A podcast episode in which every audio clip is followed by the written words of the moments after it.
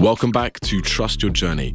Uh, my name is Nelson Navarro, and I'm here to spread some enlightenment, spread some joy, uh, and hopefully help you out with maybe a few troublesome thoughts or things that you don't really know how to solve obstacles in your path, in your creative journey.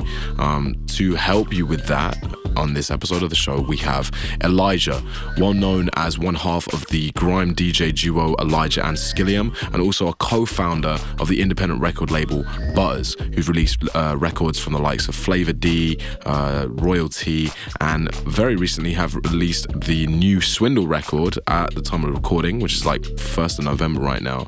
Um, the Swindle record that came out last week is called The New World. Um, it features collaborations from Knucks, Joel Culpepper, Maverick Sabre, Green Tea Peng. Carla's on there, Kojey Radical.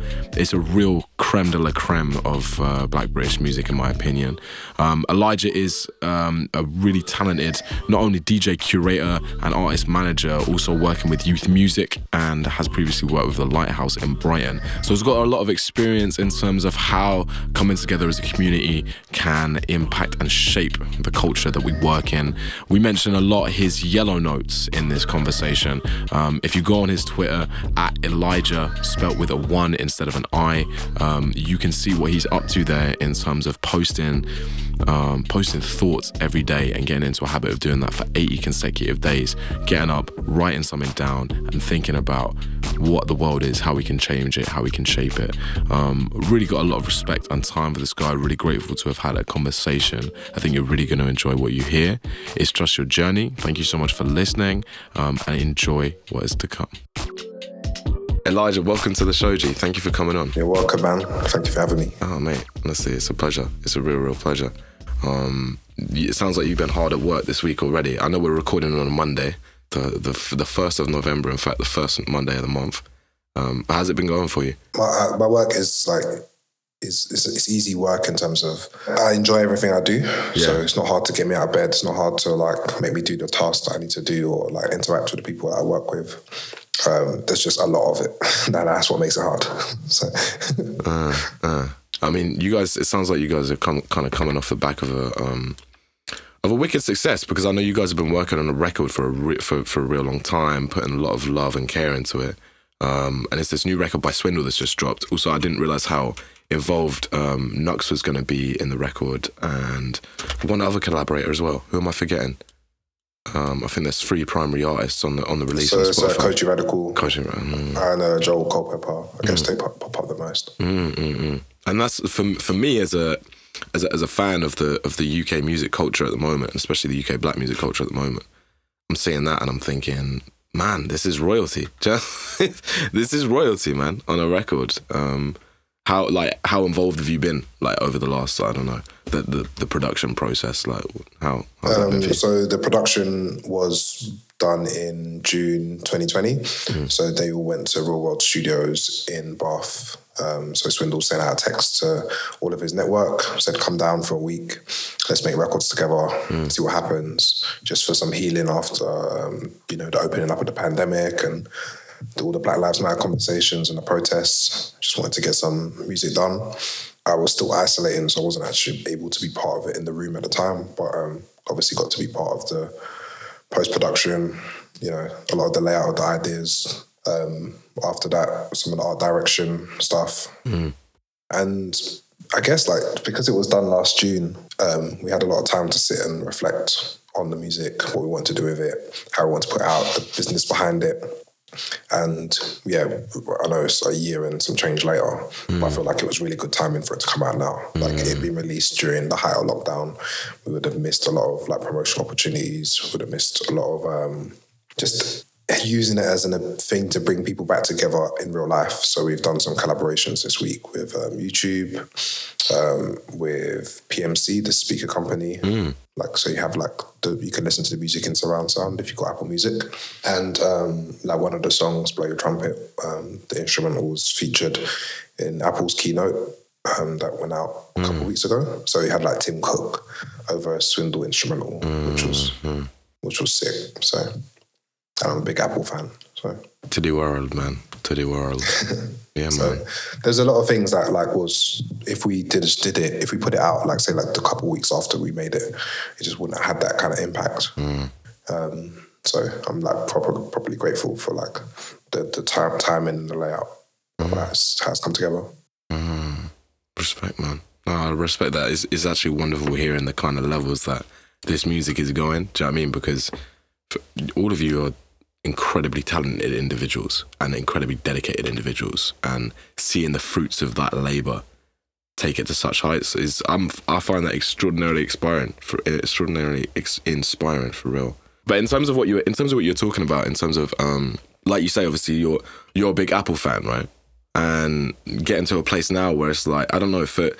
I know that on this, the whole thing of the journey is like sometimes you look around and, and madnesses are happening, and it's like, yo, like, when did we reach this? When did we reach these pinnacles where you look around, and you're like, wow, like I'm collaborating with, I'm collaborating with people that I idolize and brands that I idolize, and I'm in spaces where I'm looking around, and I'm like, raw, like I've put myself in this space, and I'm sitting around some really influential people, some really talented people, some really people that I really admire. Like, how is it? How is it feeling for you, man? Like Tim Cook walking out to a Swindle production. Like, you know, how how is that feeling?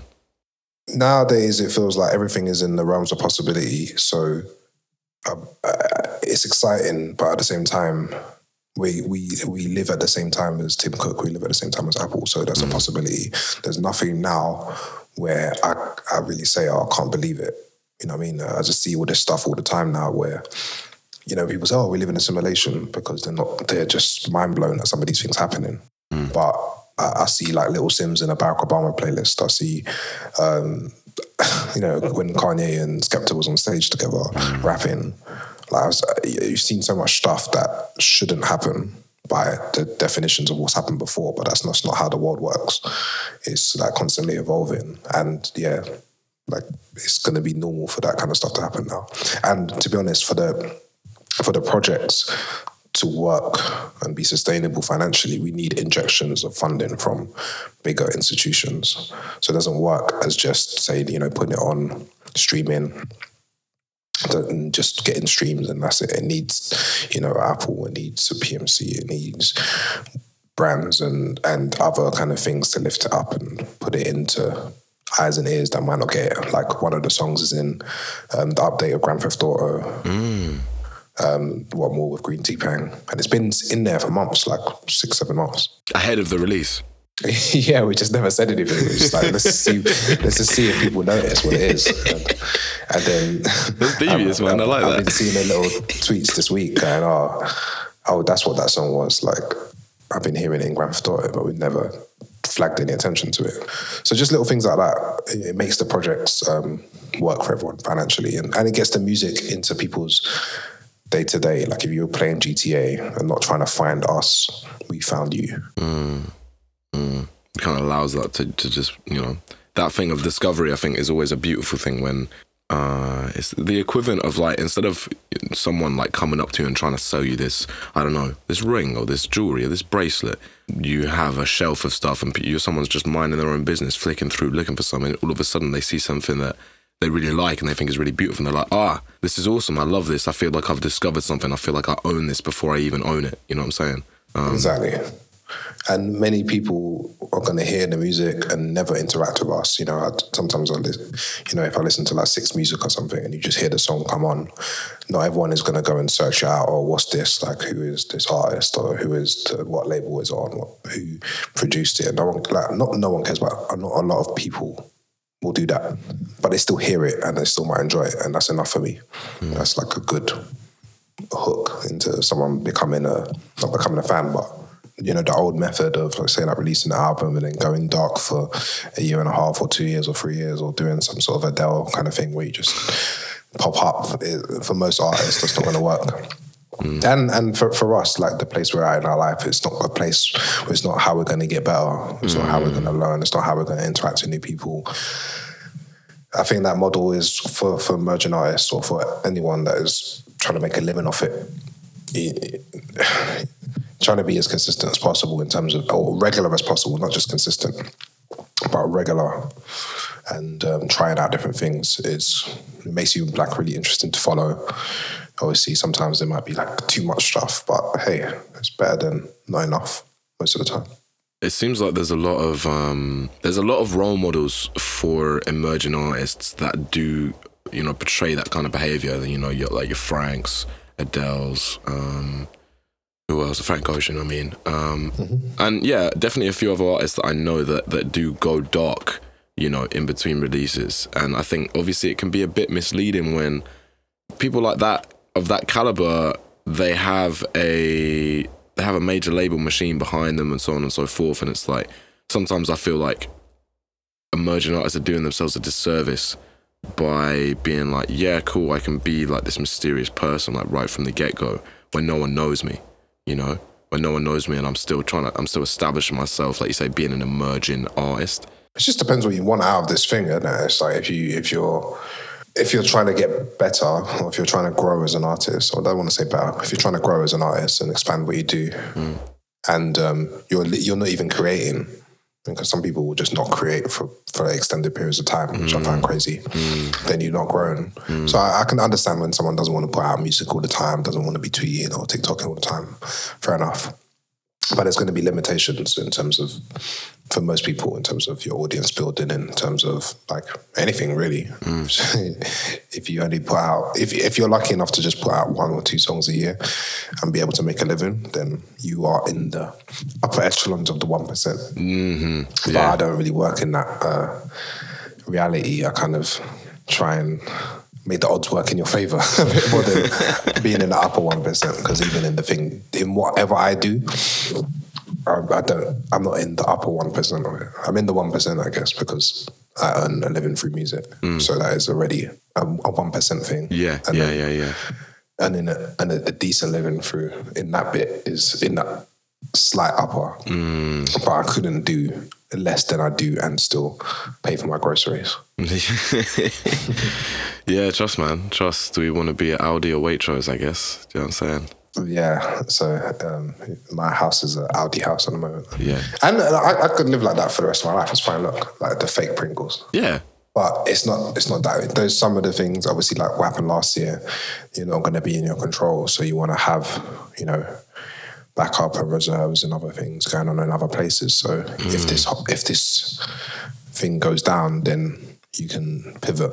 And I think the last whatever few years is people have seen my ability to pivot more than not even more than, but just I just I just do it. just the because of, ability uh, yeah i mean I've got the ability. speak on that g like how like obviously i mean i think i think a lot of us have pivoted even if it's not necessarily into a good in, into a direction that we wanted over that whole over that whole time like what how were you steering your ship because I, I i've seen it i've been well from the outside anyway i've been seeing you know what i mean the twitters and and um, the, the the yellow notes which i'm i'm loving by the way i'm i'm really loving um, and maybe I mean maybe actually you can explain that process to the listeners as well. Maybe people who aren't aware, because I think it's a real it's a real benefit for anyone to in, in the music Yeah. industries definitely. I, I guess the confusion about like what I do is I'm an artist effectively, but then I'm not a frontline artist. I'm not putting out music under the name Elijah and promoting stuff and you know have a radio show or on television or anything. But I work behind the scenes on a label called Butterz. Um, I DJ with a partner called Skilliam, and we run that company together, Butterz, and we manage uh, Flava D, Swindle, DJ Q, and Royal-T together. So um, all of their music, no matter where it comes out, if it comes out on their own labels or hospital or whatever, whatever, we work behind the scenes on those projects. Um, so I do like many things, and then you know, a few years ago, I worked with Lighthouse and did kind of curation and art and exhibitions and stuff like that. And um, now work with youth, youth music, that kind of doing getting money in people's hands to deliver projects. So there's quite a few different strands, and the yellow notes is what I learned through doing all of those things. Um, so sometimes people might only know my work as like a grime DJ for a period of time, and then they're like, "What? What, what do you know about this stuff?" But I, I've been doing all these stuff kind of all at the same time, effectively. Um, but my artist persona, not persona, but my artist profile has only spoken about you know, music or grime or MCs and stuff. But now I've tried to open out and broadly speak about all the work I do together in one place. And just just be more transparent, basically. Like I think before I'm not I wasn't transparent. I was more it wasn't it wasn't to not be transparent, it was just because the focus of my social media was the artistic production. Whereas now the last few months I've just been speaking about what it's like to earn a living in art and music sustainably and any help I can be, whether that's little insights into like projects or or just answering questions. To be honest, like most people, like most of the questions people ask me are the same or bordering on the same things, so I can answer them publicly instead of having to do it individually mm. like hundreds of times. It seems like there's a lot of speculation in that you're doing in these, in a sense, in a sense of um, maybe speculation's not not necessarily as accurate as I can get when I say that. Maybe imagination maybe is a better phrase yeah. in terms of imagining from futurist thinking, right? In terms of um, this is where we are. Look around me right now. This is what I'm seeing. You know, you, like you're saying, from all these different. Um, you've been you've been DJing for ages. You've been managing artists for ages. More recently, you've been working. Um, you've been working with government organizations. You've been working funding projects for emerging artists and all the things that that entails. And, you know, alongside living as a as a human and creating yeah. music as a as a human, you know, and, and being being a human, right? And then as you're looking around, this is this is my kind of my interpretation of like how I see it. You know, it's like looking around and thinking, well, why is this? You know, like walking into a house and being like, well, this doesn't really make sense. You know I'm saying? This layout doesn't really make sense. So if in my head I'm imagining, I'm talking from your perspective now.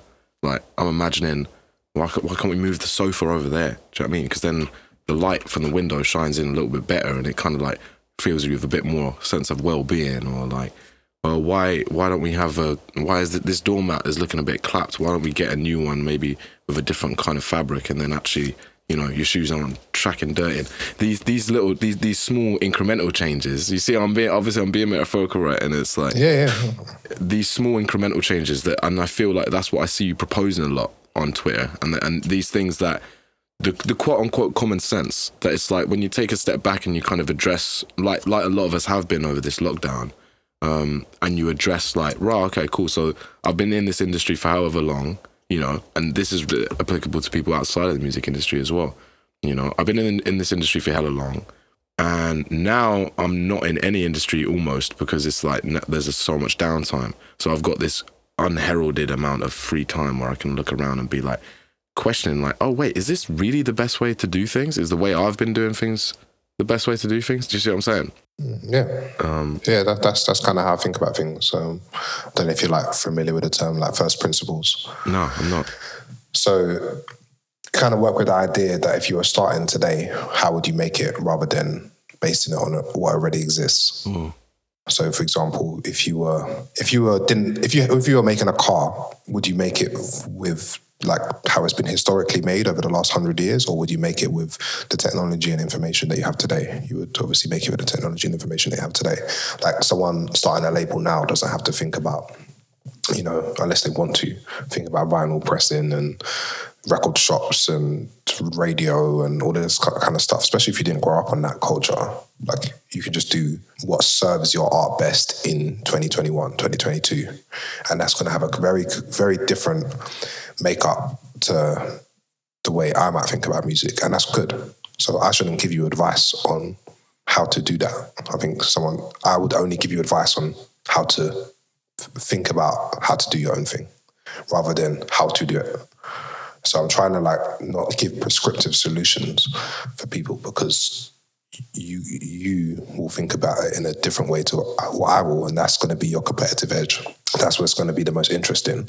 Like people will interpret things that I say in ways that I don't, I can't even imagine, and that's what makes it interesting to me. That's what's like I write that way deliberately to see what happens. So like people will respond back and they say, "Oh, I, I was I'm going to take this idea and run with it." Like they're stealing something from me. I'm like, no, that's that's the idea.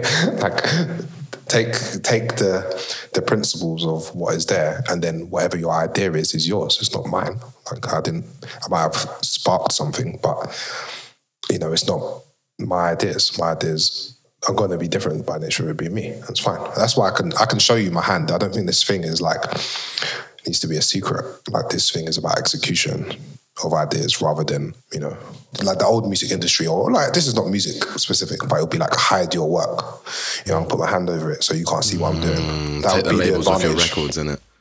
Yeah, that would be the advantage. Whereas like now, I can just show you everything I'm doing, and it wouldn't it wouldn't mean that you could just walk in and do it. That's not really the point. And that's the, probably the best kind of competitive edge to have. Like it's like a company giving away all their patents. Mm. You can give, you know what I mean, uh, whatever. Open Tesla, source software and whatnot. You yeah, know. you can give it, Tesla can give away all the patents and it doesn't have any impact on their business model because their advantage is in their engineers or in their execution.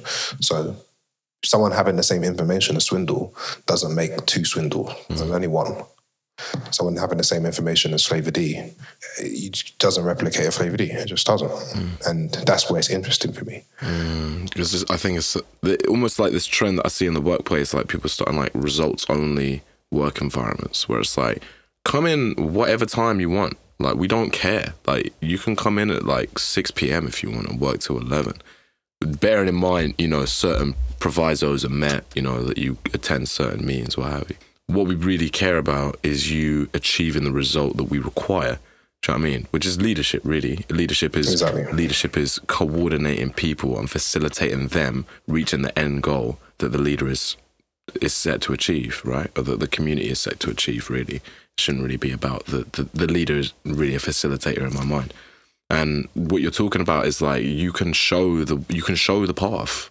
Do you know what I'm saying? You can show the path. You can show this is how I got there. Do you know what I mean? Here's how to make a here's how to make a kick drum. Here, you know, like YouTube YouTube tutorials, what have you. Here's how to make uh, like when producers give when producers give away their sound kits. Do you know what I mean? Like um, Monte Booker, if you've ever come across him, one of my favorite producers ever. I think he's uh, similar in similar to Swindle in the way that there's so many people who have a like a sonic footprint you know, and you hear something and it's it's audible because it's it you recognize that. I think Jevon is a person in the UK that does that as well um, a, a, sonic a sonic footprint, and then those people say, okay, cool, look, here's here's my sounds, take them here, use it. Like like you say, it's it's not gonna lead to someone else sounding exactly the same like me. You might get some imitations and some replicas, and you know, some like some people say like it's a form of flattery. You know, it's a form of admiration. I think more than flattery. I think it's a I like your sound so much that I wanna I wanna make it myself. I wanna see what happens. When people follow that train of thought for long enough, humans don't exist in a vacuum. We don't exist in just, oh, I like you, and that's the only influence on my entire life. You know, we're we're surrounded by stuff, bro. Like we're surrounded by, you know, like you might like you might like Skrillex, and you might also like Bon Iver, and you might also like FKA Twigs, and it's like all of you might also like Lenny Kravitz. Like, so it's like just because you uh, really admire one type of artist, I think people kind of maybe go into the misrepresentation. It's like when I give my when I when I show my hand, when I give stuff away, that all of a sudden it's like their special source is like evap- evaporated. Like that is scarce when actually it's like it's like a fountain, bro. Like it's coming from you all the time, every day. Mm. You know what I'm saying? Um, yeah, like even even with the notes that I put out, it's like, you know, they're not good every day, and maybe that's part of like demystifying like what good work actually is. It's like you don't, you're not gonna be a nine every day. That's the point. Mm. Like the actual ability to do it every day is what I think is like part of the skill, the discipline, turning up every day, answering questions, and doing it for. I did it for eight, eight, 80 days in a row. Mm-hmm. Kind of whatever, prove my point that can be done. But then next year, I'm going to do every day for 365 days. Mm. Just as a just a mental challenge for myself mm. and level it up in terms of like broader ideas, things that obviously this has been mainly from a music perspective, but things that I think might help people in broader life.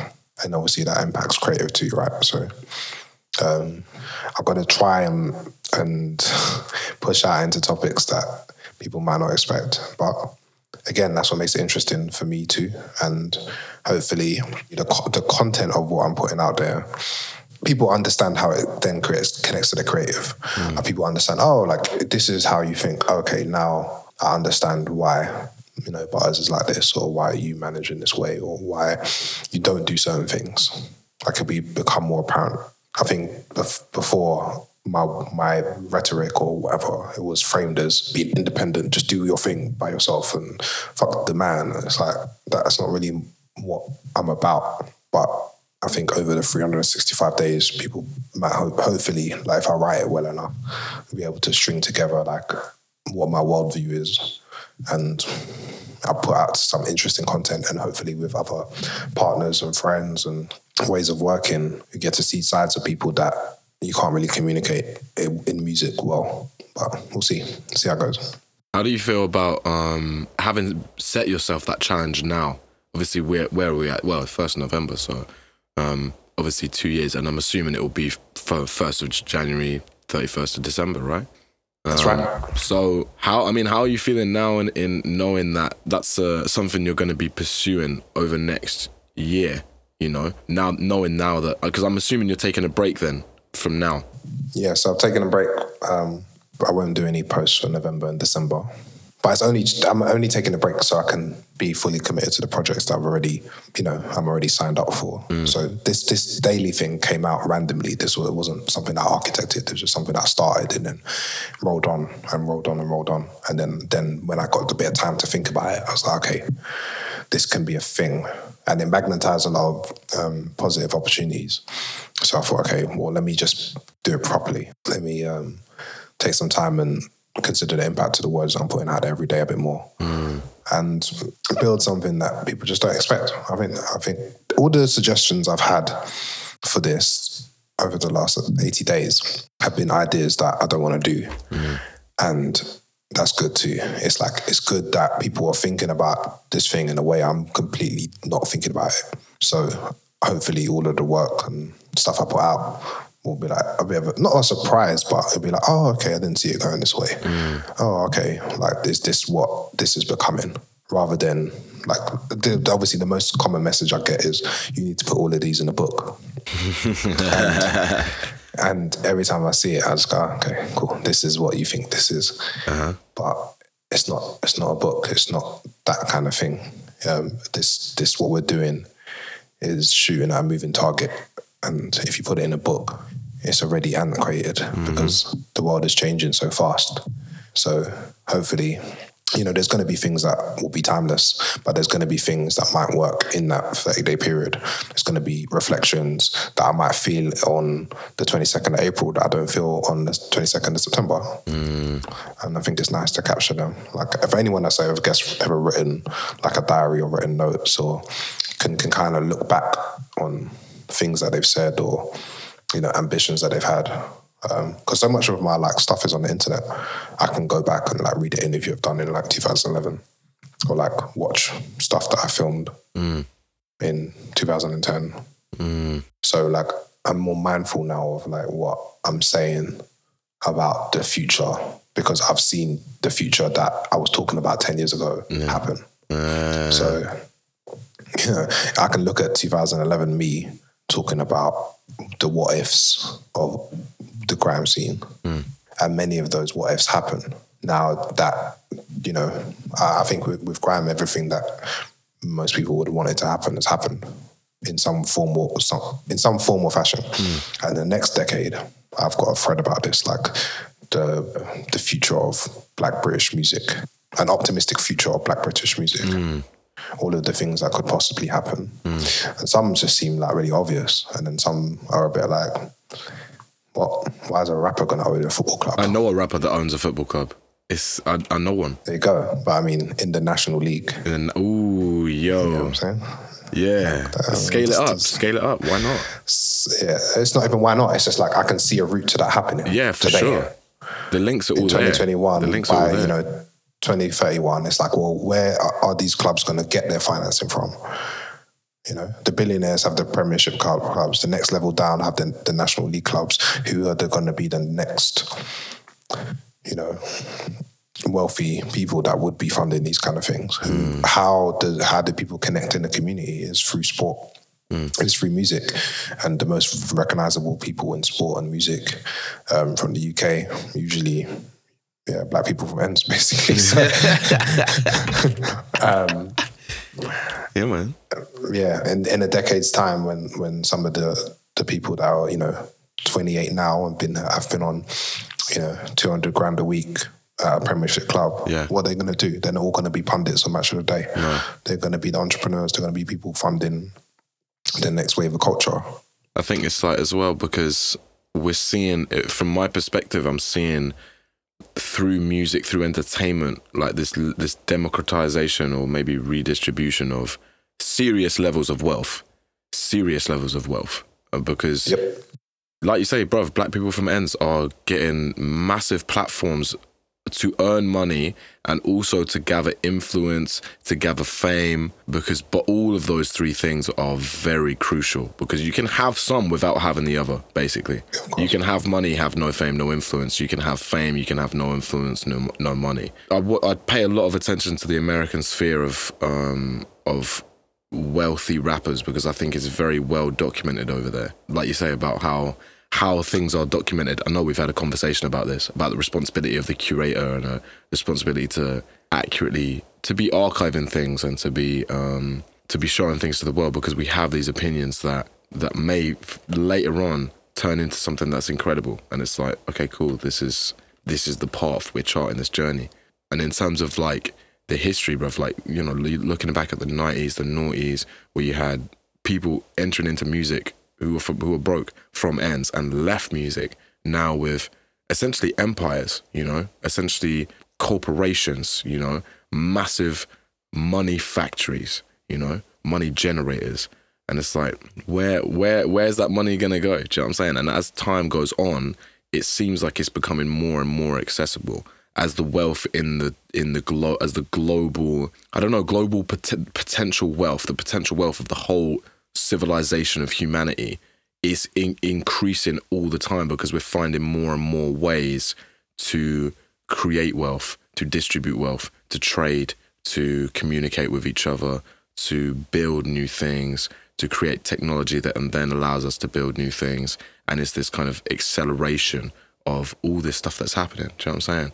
So yeah, I, it's it's mad. What it's almost like like you know how the population's increasing, right? And how The global population. yeah, the global population, Yeah. right? So it's like the more the population increases, obviously, the more resources we require, the more we consume. And then at the same time, it's not just a linear thing. It's not just like, oh, there's more people, so we need more food. It's like it starts going um, logarithmic because you've got more a popular, a larger population density. Communities start getting bigger.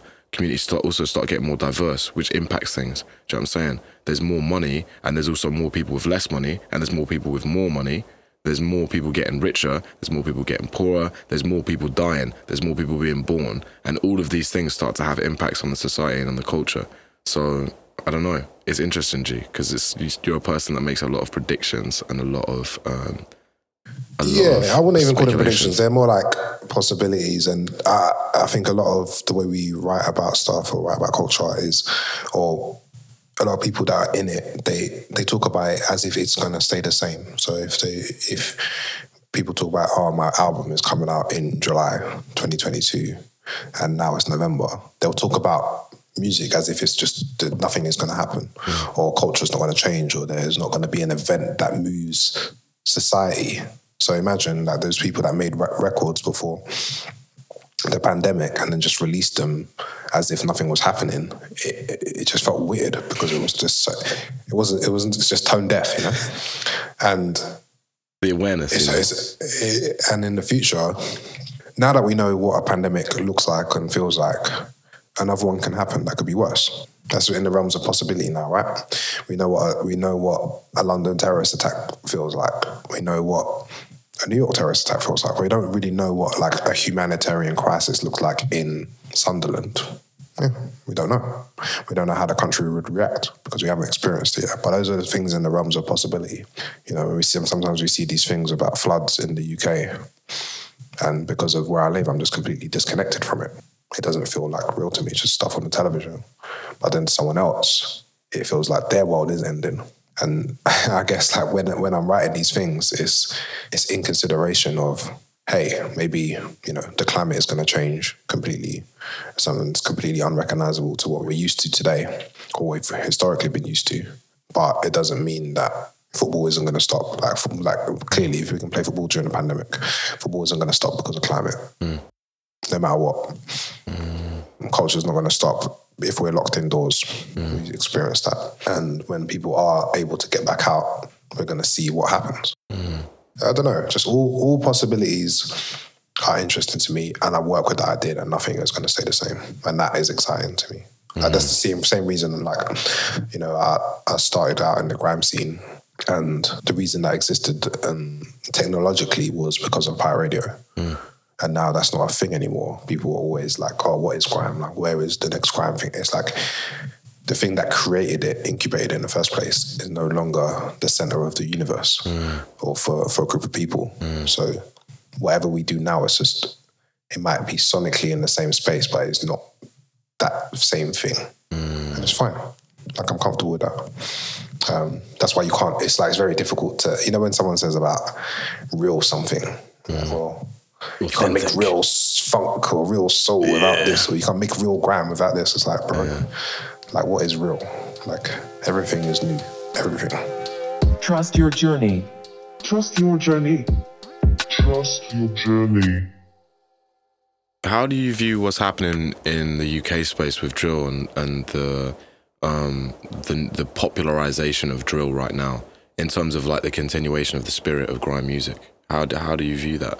Um, I don't know. I just think it, it, it just it's, it's not the same. But music, especially British music, is based on incentives, right? So if it, if a trend is happening, you make music in trend so you can get heard.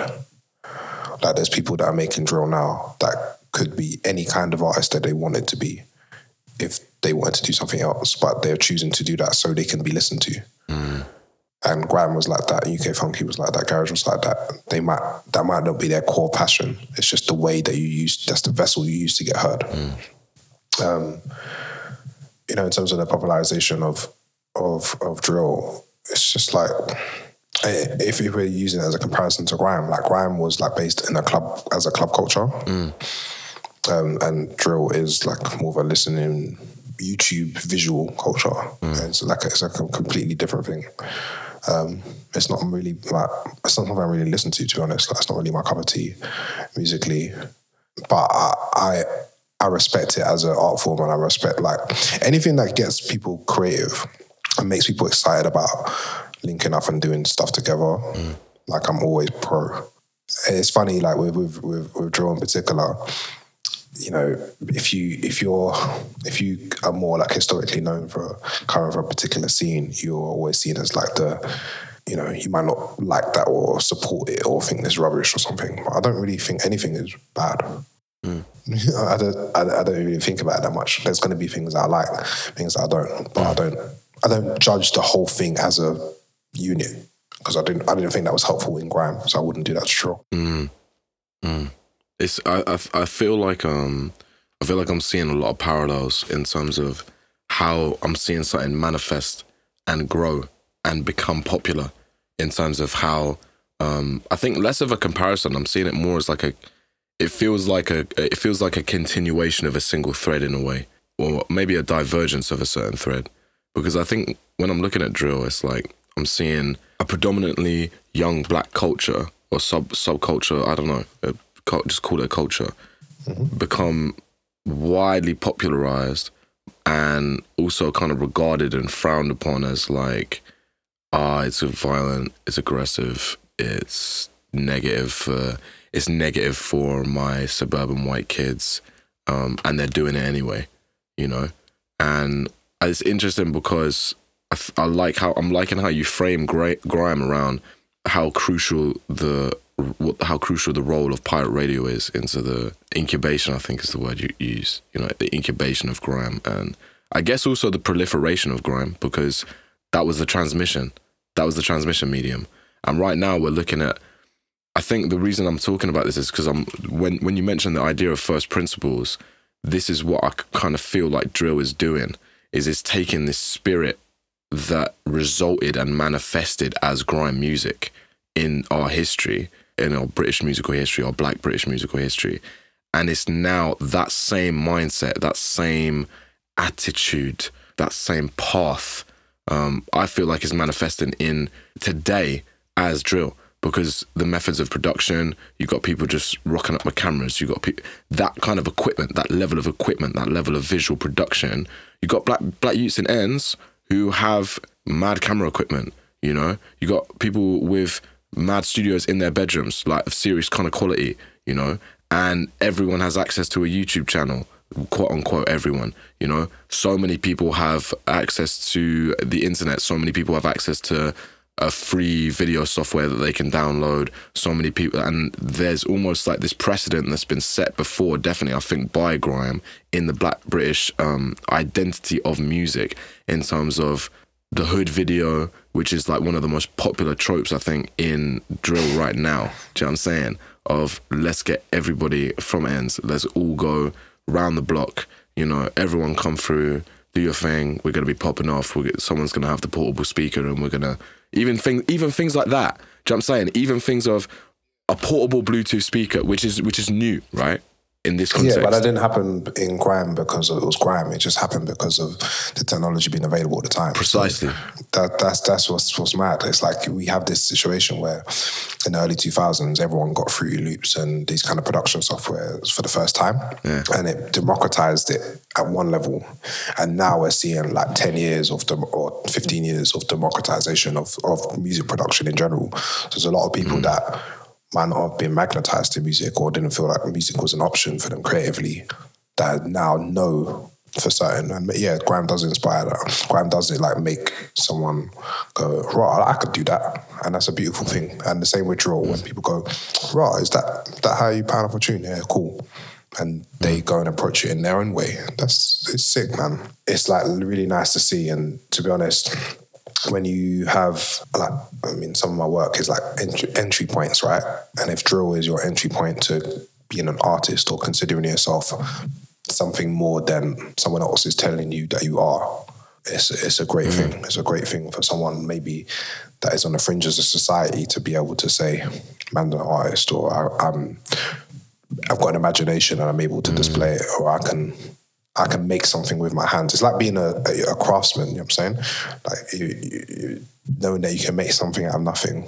It's a superpower, and, and can't underestimate like the impact of these things psychologically on people. Mm. Like once you know that you can like roll up a tune, or you can get information out of a computer, or you can put your ideas down and mm. create something. Like even if like doesn't I'm talking about money. If it just it just makes something, it, it gives it gives people a confidence that there's not many other things that can do that. I think we're seeing that all the time in our line of work, specifically, is working with young people.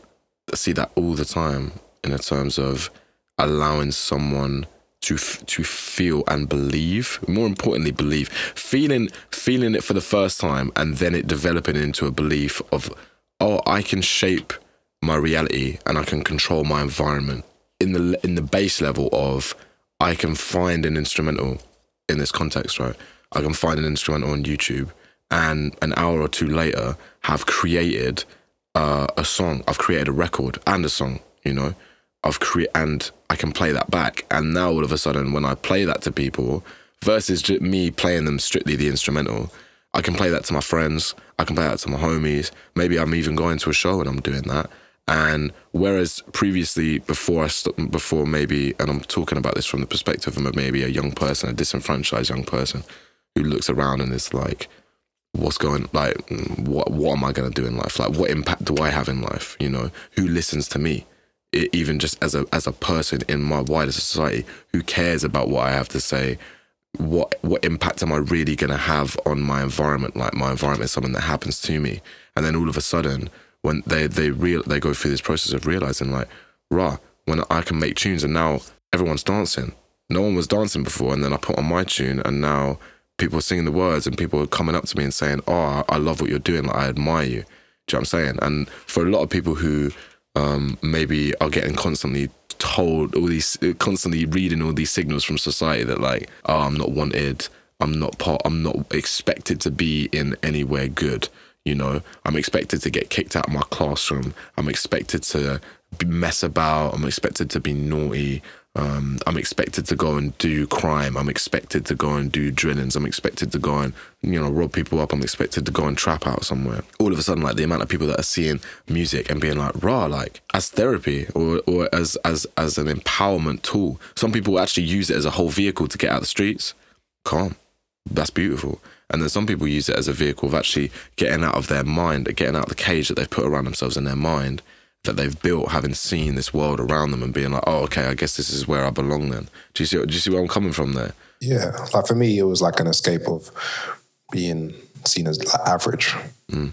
and that has its own kind of trappings. It's like, oh well, you're going to school, college, uni, and just get a job, and nothing else was expected of anyone teaching me. It's like, well, you're just average student, get average grades, you're going to have an average job, have an average life, and there's nothing wrong with that if that's what you set out to do. But I knew that why I was producing average results in education is because I wasn't inspired, and that, like I, w- I think I would have got better grades if like what was put in front of me motivated me, or I under I I knew how to learn, like how what learning, what kind of learning gets into my head. Hmm. Like I used to think that I was bad at maths because I just didn't get good results at maths so I wasn't taking it in. And now I know it's because it was the way I was taught or I couldn't learn things in certain ways. But now I know how I can take in information. It's not held me back as an adult. I didn't know that until I was in my mid 20s.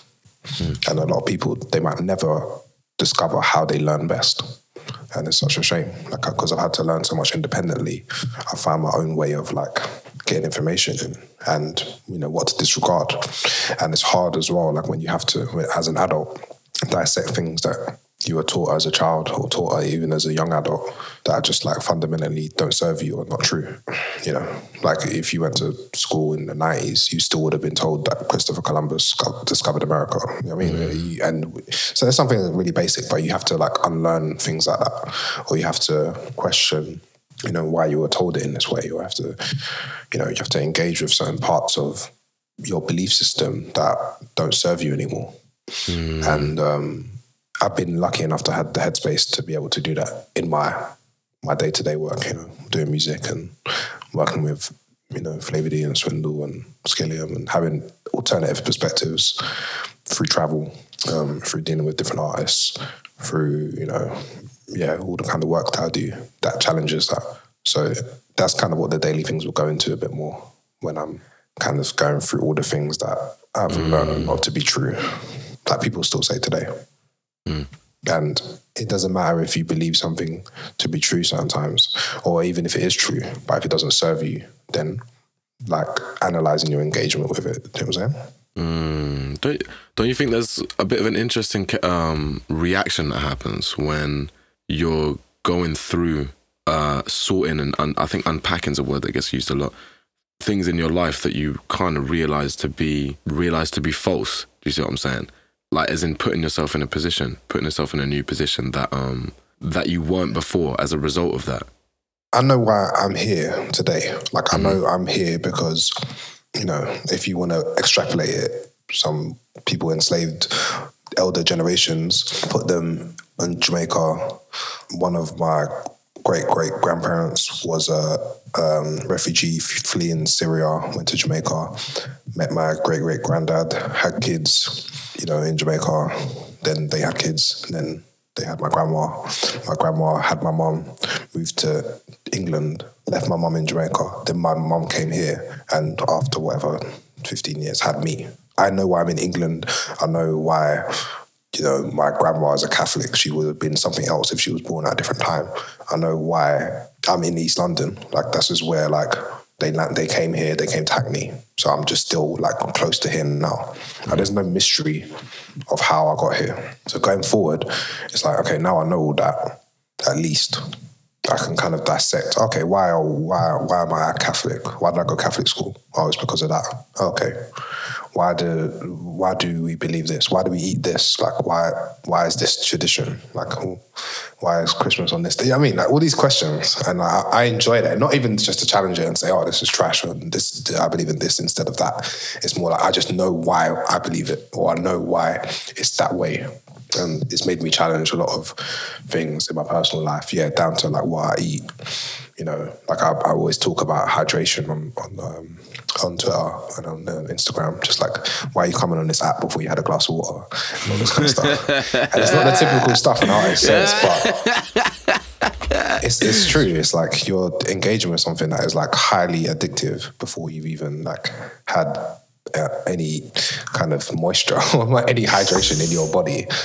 But people don't really say it that way. You just, just, just it's just become normal. But the only reason it's become normal is because you decided now to put the computer in the bed with you when you go to sleep, mm. and then look at it first thing. But that mm. again, if- you extrapolate this in history, in the past, let's just say six thousand years, it's in only in the last ten that people would have done that. Mm. So we are dealing with these things for the first time. And I know that sounds like a bit over the top sometimes with the way I think about things, but No, I, th- I you know what? I, I really think that that's the kind of, that's the kind of thinking that, that brings us to new that brings us to new places and new realizations. Because although maybe we were previously putting stuff in the bed that is a distraction, you mm. know, maybe people reading a book before they go to bed, and then they wake up and the first thing they do is read the book. Do you know what I'm saying? And at the same time, that has its own knock-on effects, you know, positive and negative. Uh, just as the the smartphone in the bed has its own effects, positive and negative. I think it's like learning to identify the variances and okay, cool, this new stuff is happening. Like people are getting too much blue light in their eyes and people's sleep patterns are being affected. And then what happens epigenetically a couple generations down the line when you've got a bunch of bunch of human beings that have been exposing their eyes to blue light like non-stop. Like how is that gonna what's that gonna manifest in like three or four generations time as that continues and probably likely accelerates? Do you, do you see where I'm coming from? Yeah, it's, and it's like comes down to like what we accept as normal.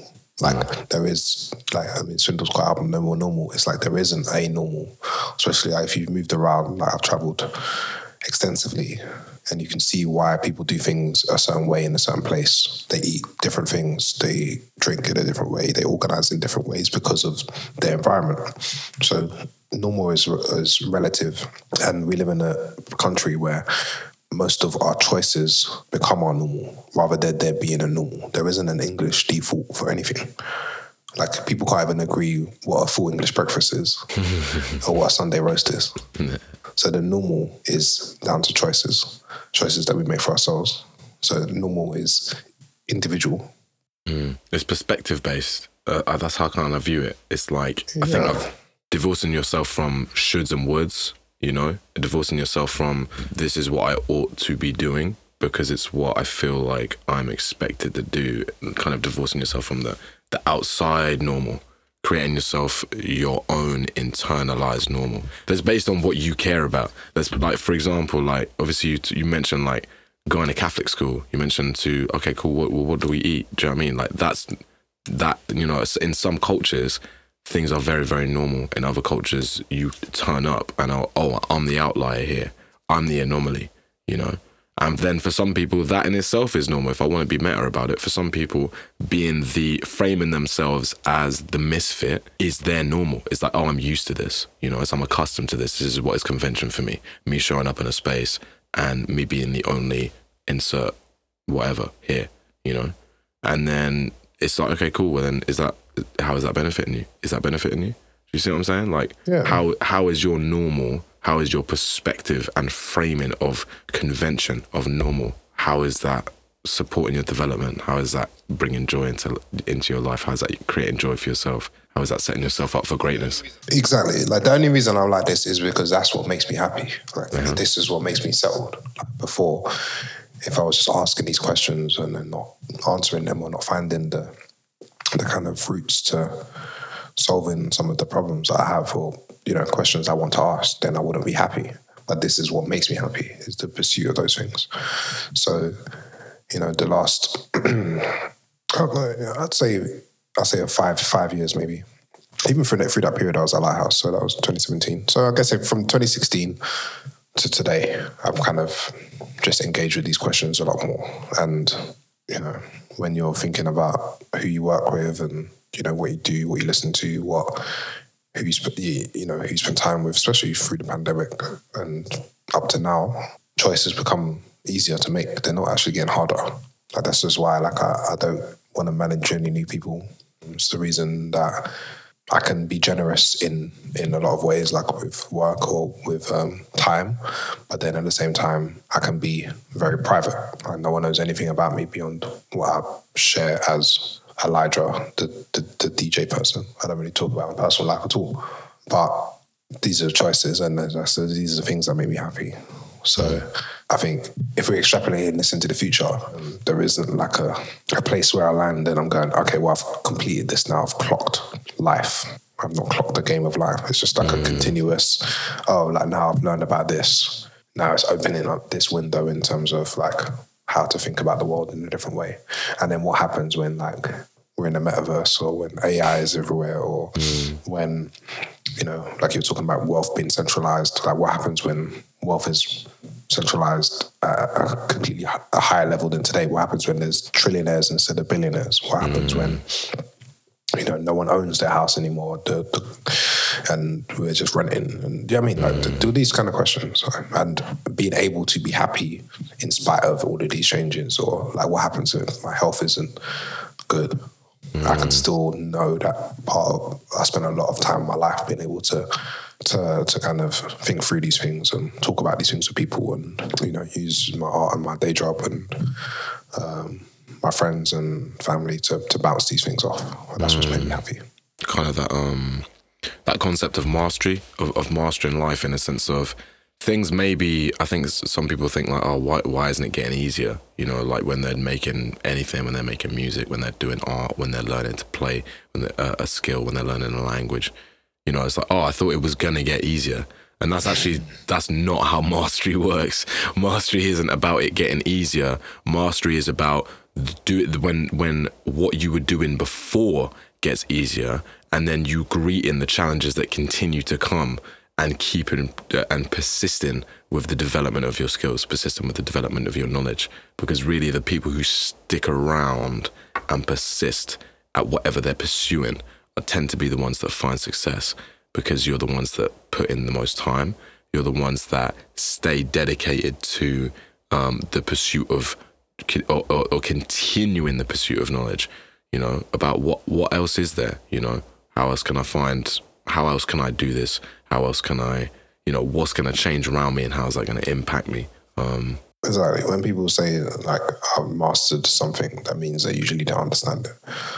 And if you, I mean, if you've mastered anything at our young ages, then it's too easy. It wasn't even something worth mastering. yeah or, or, or are you are you cut- are you stopping yourself short as well you know what i'm saying like are you are you are you saying okay cool yeah that's done and also and maybe leaving and there's nothing wrong with this as well leaving stones unturned. You know i actually really believe in leaving stones unturned because brother, mm-hmm. there's like a there's so many stones and b there's so many people to turn them. Do you know what i mean? Leave stones unturned that's fine like turn the stones that you actually care about like turn the stones that you're like you- i i want to I'm, I'm filled with a desire to go and find you know what happens when i do this? What happens when i push this button?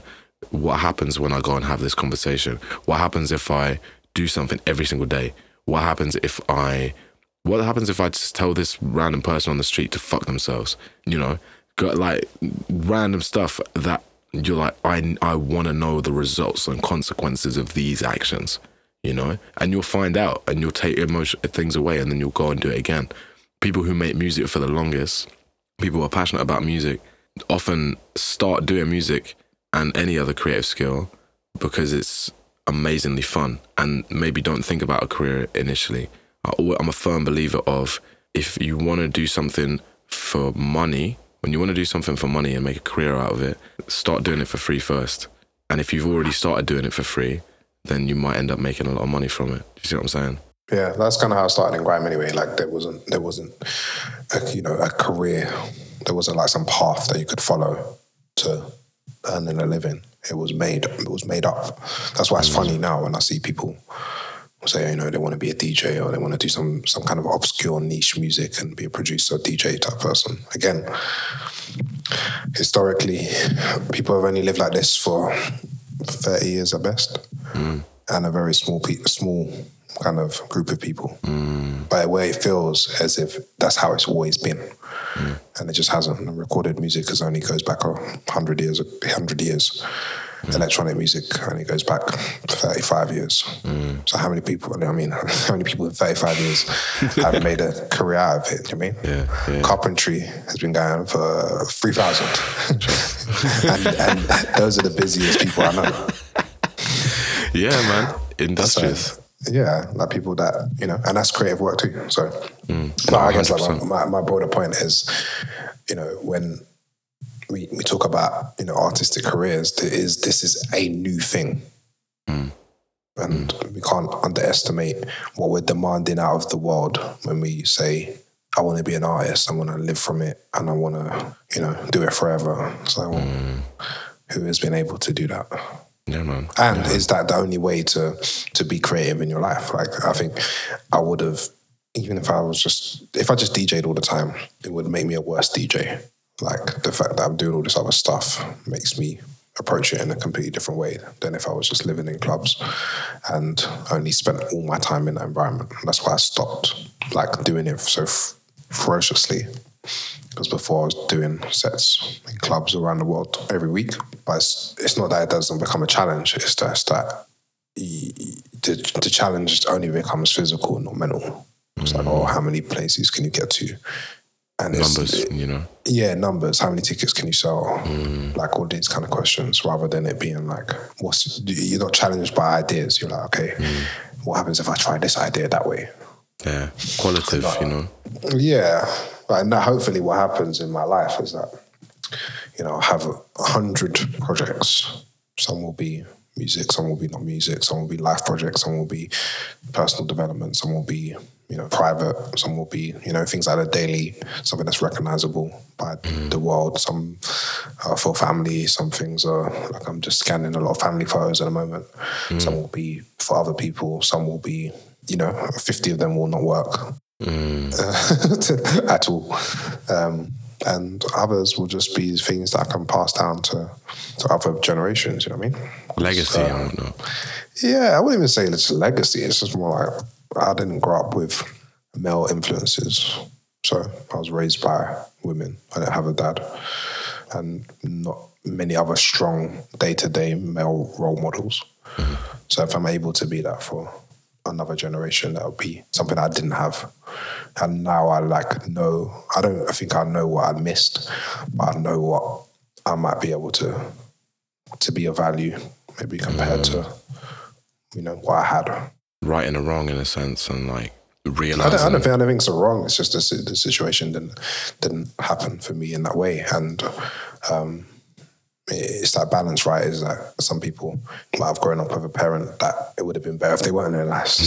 so, so I don't, I don't, I don't see it as a wrong. It's just just the way it panned out. But I definitely know that's had an impact on my decision. So because of that, maybe I've like tried to look after myself, or I've, you know, gone down a more entrepreneurship route rather than employment.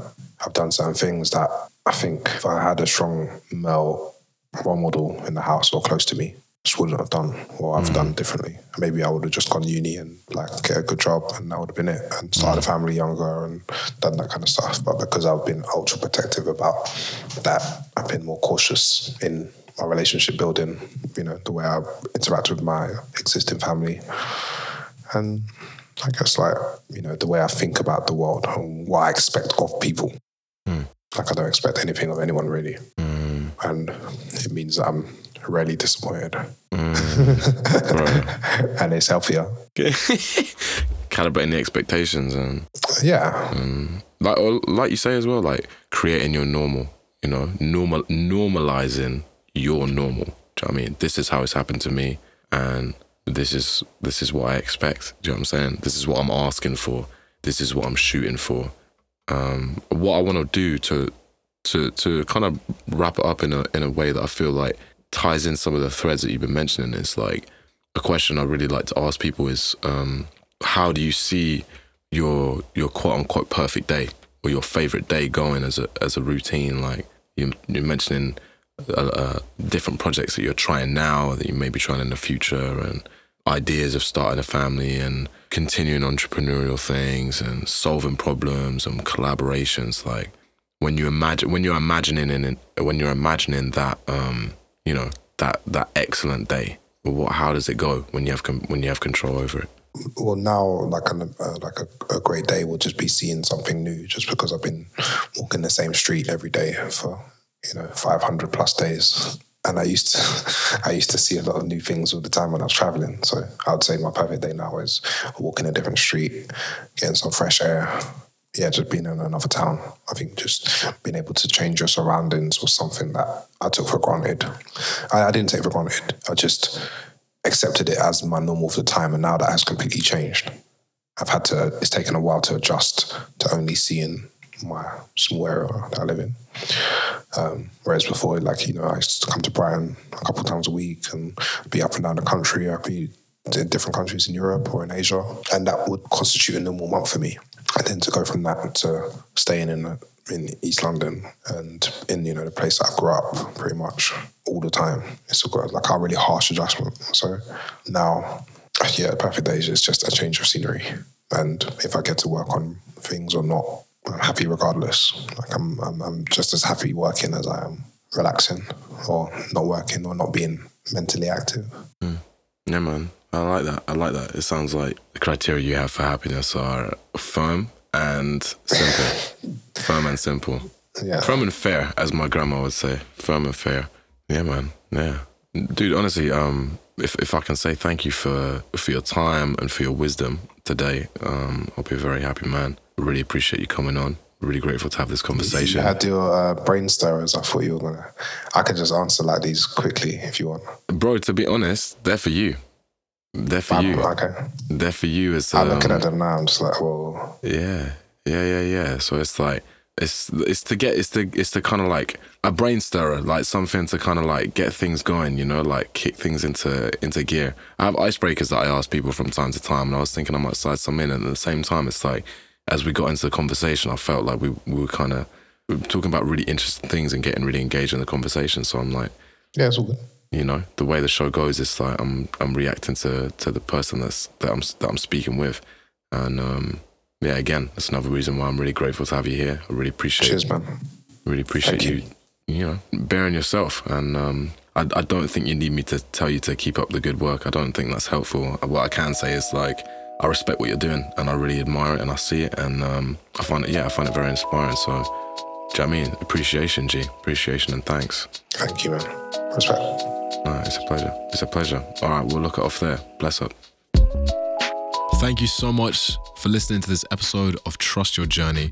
Um, I'm hoping it's fulfilling your soul. I'm hoping it's fortifying your mind um, and helping you grow, keeping you entertained. Um, big shout out to our series editor, Ty Harrison, who's been helping me look after this podcast and make it a reality. You know, hit me up online, hit me up on the socials at Nelson Navarro UK, and let me know how this podcast is helping you because I'm always up for a chat. For now, have a lovely rest of your morning, afternoon, evening, wherever you are. Put a smile on if you can, and I love you. Remember to trust your journey.